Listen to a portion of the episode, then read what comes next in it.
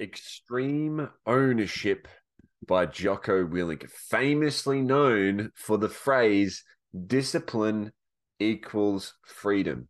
In this video, I'm going to break down the seven greatest tips from the book so that you can start applying them to your life and start having more discipline and more freedom.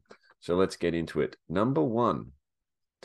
Well, the uh, the the pretext for this. The the whole book in in total is about Jocko Willink is a Navy SEAL. It's very military based. There's a lot of military examples. Um, so if you're into that, I kind of kind of lost me a little bit with the relatability to it. Like you can totally relate to it, but it just kind of rambled on a bit too much about military stuff. So it's not specifically a personal development book. It's like I think he kind of wrote it with the intention of the sergeants in the military and the navy and all this sort of thing to read it. So just um, bear that in mind if you are going to get this book. Apart from that, I'm about to tell you the seven best tips that you can take from the book. So, number one, take responsibility for yourself and others. So, Jocko talks more about taking responsibility for your team, for your own actions, right? So he talks about a, an example in the book, a story about there's five team members on this uh, expedition, on this um, little hunt or uh, mission, this little mini mission they went on, and something went wrong and then they got back, and then the sergeant came up and he said, Okay, what went wrong? And then one guy steps forward, Hey, it was my fault. I did this. And then the next guy steps forward, No, no, no, it was me. And then the next person, No, no, no, it was me. And then finally the team leader goes, No, no, you guys, it was me.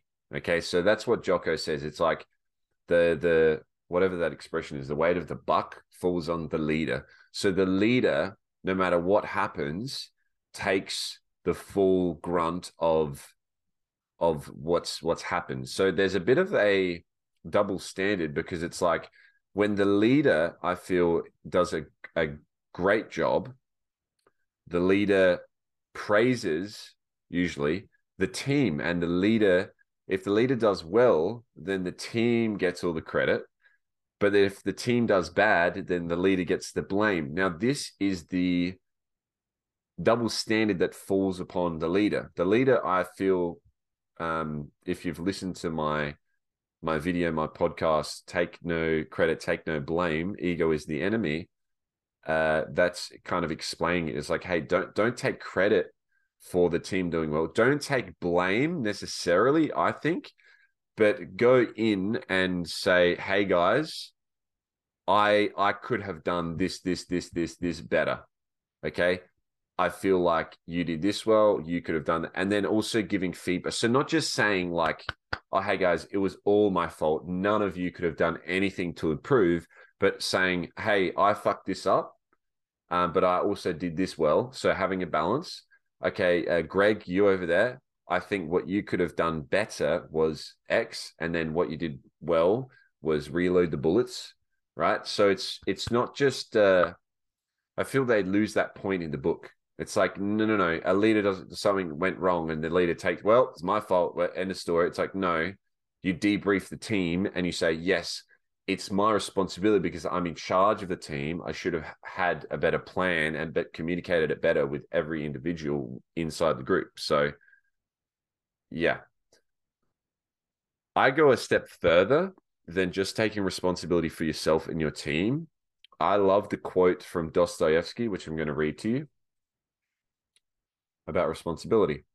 There is only one way to salvation, and that is to make yourself responsible for all men's sins.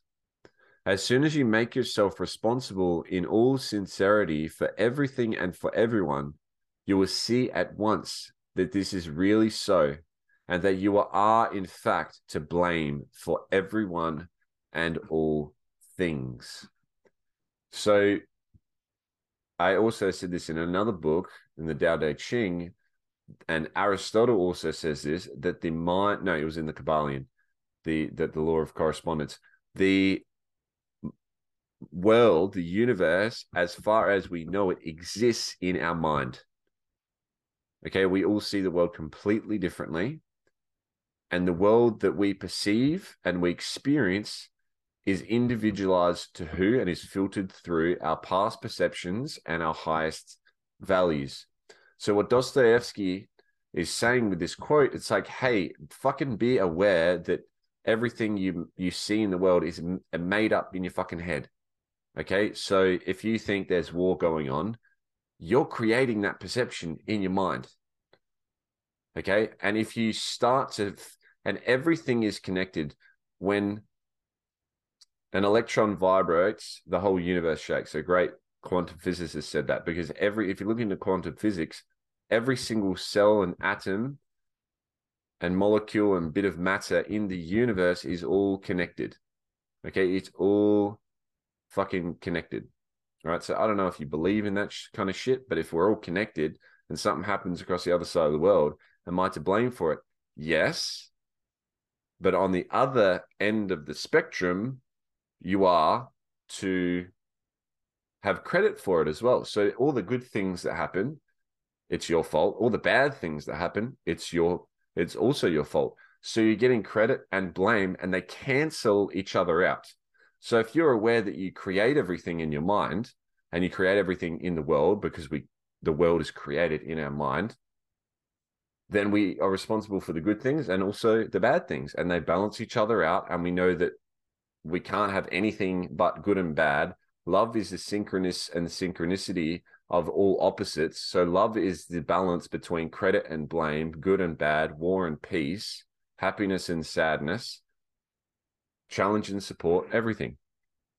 So that's the first one is like take responsibility. It's like you're creating this. Don't don't blame someone else. Don't blame yourself. Don't give credit to someone else. Don't give credit to yourself because then you'll get cocky and self-righteous if you give credit to other people. You'll you'll humble yourself too much to a degree that you're not you're not confident in yourself. So it's it's the equal and exact opposite, and that's a theme that Jocko is aware of inside the book, which I love. He's aware of the law of balance. Number two, mission comes first. Being a leader is being able to communicate the vision of your mission in terms of your team members' values. Same thing in a business, same thing in a family, your ability to communicate the crystal clear vision that you have in your mind is going to determine the success of the team or the group or whatever it is. So it's uh, it's focusing on the mission. It's not focusing on okay, guys, we're going to take route this route through the desert around the left side of this hill, and then we're going to come up from the east on the building. And then you get there, and then there's a big windstorm, and you can't go left. That doesn't mean, oh, well, the mission's over. No, no, no. The mission comes first. What's the objective of the mission? The objective is to scout and get intel on this build, building area. Okay, let's go through, let's hike through the mountains. Let's leave a day early. Let's hike through the mountains. Let's fucking get our Belgian Malinois and and get our sniper rifles up in the hill. And then now we'll come in from the west. Okay, so mission comes first. So don't get stuck in the in the plan necessarily get stuck in focusing on how what's the most effective and efficient way for me to achieve the objective, which is for the mission. So you're breaking your mission down into little baby objectives, and then you're focusing on achieving that each objective.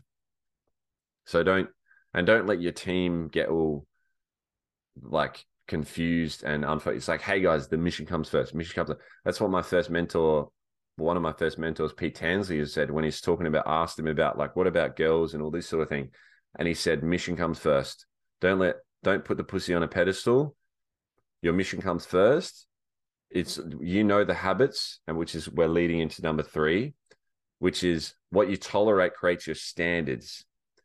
So your standards are also created not only from the things that you do well, but also the things that you do bad.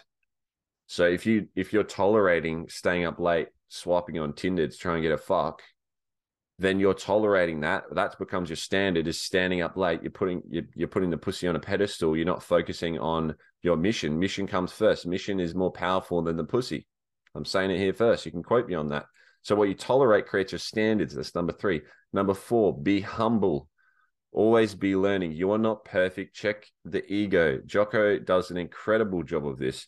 He is acutely aware of his intelligence, yet he is so determined to learn as much as he can and he sees every opportunity to learn he sits back in conversation he listens he takes in everything he knows that the power of value is in scarcity he says less he has heard more he listens exactly what are the values what are the things they're talking about what are the problems what goals do they have what's the the most succinct thing that I can say that's going to communicate directly to them and give and and and be the most effective and efficient words that I can use. Number five, prioritize. In the Navy, they have a saying: relax, look around, and make a decision. Don't get bogged down in all the tiny little fucking bullshit. Again, what's the mm-hmm. mission? What's the objective? Prioritize the highest priority action what's the most effective and efficient thing that I can do in order to move me one step closer towards that mission. So it's I and I I get bogged down in this sometimes, all the tiny little details, and it's like, you know, do I go food shopping today or do I vacuum today or do I take the dogs for for just a walk or do I just train them? Do I take both dogs? Do I read one book? Do I read two books? Do I read one book for longer? Do I wake up early tomorrow? I'm not. I'm feel a bit sick. Do I get ice cream tonight? It's like whoa, whoa, whoa, whoa, whoa, whoa, whoa. What's the fucking objective? The objective is to do a thousand book reviews.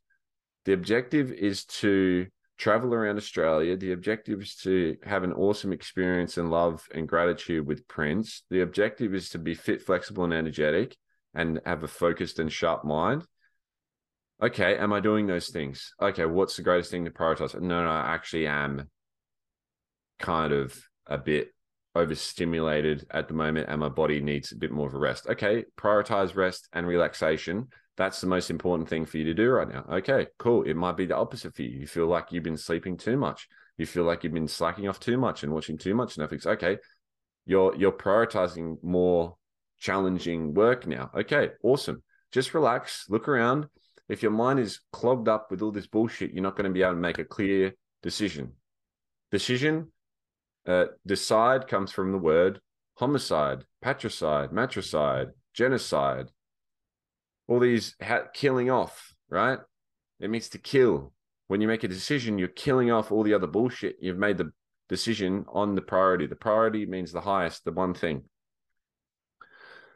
Number six, discipline equals freedom. Like I said, okay, this is where I disagree with Jocko because he says that when the alarm, your the amount of discipline and freedom that you have is determined by the amount of time that it takes for you to for your alarm to go off and you to get up. If you're getting up when the alarm goes up, get the fuck up and just go. Okay, this is like the David Goggins fucking warrior type shit where people get burnout and they suppress all their emotions and they end up doing things they things they hate and they end up with a life that um, isn't actually theirs. They're trying to be someone that they're not. So I do agree you need a balance of pushing yourself and challenging yourself when you do not want to. But if you're constantly getting up to an alarm and you fucking hate getting up to the alarm and you're not inspired, um, then it's what's the point? My one of my other mentors, he said that if you wake up, you don't want to get out of bed, stay the fuck in bed because if you're not inspired, you're gonna fuck everyone up in the business. You might as well just stay in. There's no point. Just fucking you might. There's just be inspired. So it's a balance between, you know, half the time, a bit more than half the time, where it's kind of figuring out, okay, how inspired am I each morning at the moment? You know, five out of seven mornings. Okay, let me get that to six. Let me get that to seven. Let me get that to every day in the month. Let me get that. You know, and you kind of what. But if someone's fucking chronically depressed and they wake up every morning, they don't want to get out of bed. Okay, well, it's unrealistic to think that they're going to go from super depressed to fucking super inspired in one day. So it's like, okay, what level of inspired are you at in the morning? And then like just build from that. So it's it, it's a mix of both pushing yourself when you don't want to and pushing yourself out of out of that comfort zone into the area of growth because we only grow outside of our comfort zone. But then it's also making sure you are doing your own mental work and spiritual work and focusing on even your health work as well, and focusing on goals that are inspiring you. Because if you're not waking up and just like feeling inspired, then you're fucking focusing on the wrong on, on things that aren't as productive and meaningful as they could be. Number seven, the last one, stay with me. This is one of my favorites because he's basically mm-hmm. talking about Aristotle and the golden mean. This is the awareness of the dichotomy of leadership. So, in order to be a leader, you must not have amount of. So, okay, first of all, the level of leadership that you will be able to have is determined by the amount of support and challenge, criticism and praise that you can handle. You will not be able to get to a level of praise where everyone's praising you if you cannot handle the equal and exact opposite amount of criticism. You cannot be praised unless you're being criticized by someone else or yourself. It is a universal law. It is impossible to break. Someone, Donald Trump is a very bright example. People fucking love him. People fucking hate him. All the presidents, all you think of you know, Nelson Mandela or fucking Mother Teresa. They're people that like, you know, the the sex uh well Mother Teresa's coming out now. She's part of the sex trafficking in the uh in the Catholicism. She knew what was going in the church. Nelson Mandela was known to be cheating on his wife with 14 year old girls. So anyway, these people are are two sided, right? Just like everything in the world.